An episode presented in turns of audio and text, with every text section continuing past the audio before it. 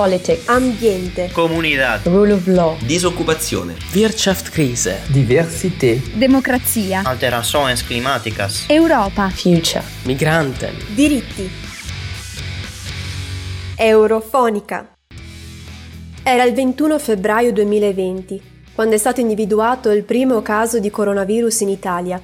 Da allora sono passati due anni. Quando si è sparsa la notizia che il virus di Covid-19 aveva raggiunto il nostro paese, tutti ci ricordiamo dove eravamo e cosa stavamo facendo, un po' come per l'attacco alle torri gemelle. Io per esempio ero a lezione, in un'aula universitaria senza finestre, gremita di studenti. Se ci penso, sento ancora adesso lo stomaco chiuso e il senso di panico che mi attanagliava. È uno di quegli avvenimenti di cui non ci si rende conto né della portata né delle conseguenze che avrebbe avuto, ma di cui si rimane impressionati. Se ci pensate, tutti sapevamo cosa stava accadendo in Asia, in particolare in Cina. Eppure, per qualche ignoto motivo, i lockdown e le mascherine ci sembravano distanti, qualcosa lontano da noi che non ci avrebbe mai toccato. E invece, i primi giorni di marzo vengono proclamate le zone rosse a Codogno e Voi Uganeo. L'11 marzo tutta l'Italia è chiusa. Ora disponiamo anche la chiusura di tutte le attività commerciali, di vendita al dettaglio, ad eccezione dei negozi di generi alimentari, di prima necessità, delle farmacie e delle parafarmacie.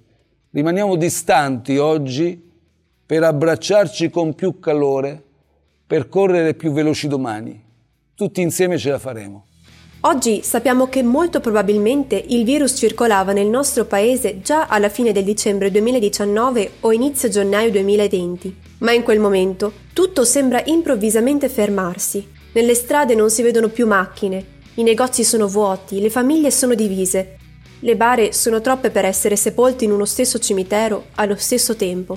Alcuni dicono che è solo un'influenza, ma come crederci? Ci troviamo impotenti e incapaci di dare una spiegazione a una situazione che ci sembra troppo grande per noi. Il 10 marzo del 2020 l'Organizzazione Mondiale della Sanità dichiara ufficialmente l'epidemia di Covid-19 una pandemia. COVID-19 can be characterized as a pandemic. L'Italia viene inizialmente vista agli occhi esterni come la malata d'Europa, forse senza troppo stupore, come se in fondo dopo la crisi del debito sovrano del 2012 e la crisi migratoria del 2015 ci si fosse abituati al nostro paese come un attore europeo fragile. Ma i virus non conoscono confini, non conoscono muri, non fanno differenza di etnia o religione. Così il coronavirus ha ben presto invaso tutta l'Europa, portando tutti i paesi ad adottare misure più o meno restrittive all'interno dei loro territori per limitare il dilagare del contagio. Se l'Unione Europea, nelle prime settimane del 2020, aveva già organizzato un piano di aiuti per la Cina, fornendo dispositivi di protezione e sostenendo gli sforzi nella limitazione del virus, essa non è riuscita in un primo momento a dare una risposta unitaria alla crisi all'interno dei propri confini. Davanti all'emergenza, i Paesi membri hanno agito da soli, in una corsa impossibile contro il tempo e contro gli effetti della pandemia. È solo da metà aprile 2020 che l'Unione Europea decide di mobilitare il meccanismo di protezione civile per cercare di aiutare i paesi più colpiti, in particolare l'Italia. Ursula von der Leyen, da poco eletta Presidente della Commissione, Charles Michel, Presidente del Consiglio europeo, e David Sassoli, allora Presidente del Parlamento europeo, si trovano davanti a una sfida storica. Come può l'Unione, un'istituzione che ha le armi spuntate in ambito sanitario, competenza assoluta degli Stati secondo i trattati, aiutare gli Stati membri in ginocchio anche economicamente senza cadere negli stessi errori commessi durante la crisi del debito sovrano e la crisi migratoria? Il 27 maggio 2020 arriva la svolta. La Commissione europea presenta un piano per la ripresa dell'Europa, mai visto prima, il Next Generation EU. L'idea era quella di aiutare i Paesi membri più colpiti dalla pandemia a risollevarsi in modo veloce, sostenibile e inclusivo. L'azione della Commissione segue però anche un altro binario, i vaccini. Un oro trasparente, la soluzione alla pandemia. Il 16 giugno la Commissione presenta la strategia dell'Unione sui vaccini contro il Covid-19. Lo scopo?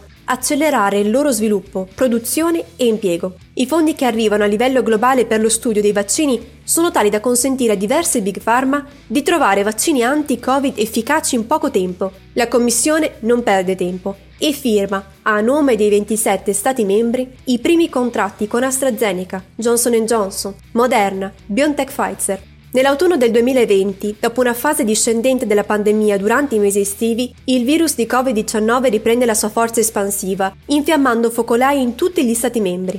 È nel mezzo della terza ondata, precisamente il 21 dicembre, che la Commissione europea autorizza il primo vaccino sicuro ed efficace contro il coronavirus, quello sviluppato da BioNTech Pfizer. Il 27 dicembre è il Vaccine Day. Le prime dosi vengono distribuite nei paesi europei in modo proporzionale e iniziano le somministrazioni. Per la prima volta dopo mesi si è vista la fine della pandemia. Con il passare dei giorni e delle settimane, altri vaccini vengono autorizzati e sempre più persone vaccinate. Al contempo però iniziano a sollevarsi le prime polemiche sui vaccini, come AstraZeneca, e sull'operato della Commissione stessa, in particolare la firma dei contratti con le Big Pharma che non avevano previsto conseguenze per i ritardi nei tempi di consegna delle dosi. A fine luglio del 2021, Mentre si raggiunge l'obiettivo della vaccinazione del 70% della popolazione adulta europea, iniziano ad essere approvati i piani per la ripresa presentati dagli Stati membri. Quello italiano, il più cospicuo, 191,5 miliardi di euro, viene approvato il 22 giugno. Nello stesso periodo inizia anche il dibattito sul certificato Covid digitale dell'UE, quello che in Italia chiamiamo Green Pass, per regolare lo spostamento delle persone in Europa vaccinate o con tampone e riaprire definitivamente i confini tra gli Stati europei. Oggi, dopo molteplici ondate pandemiche e varianti del virus,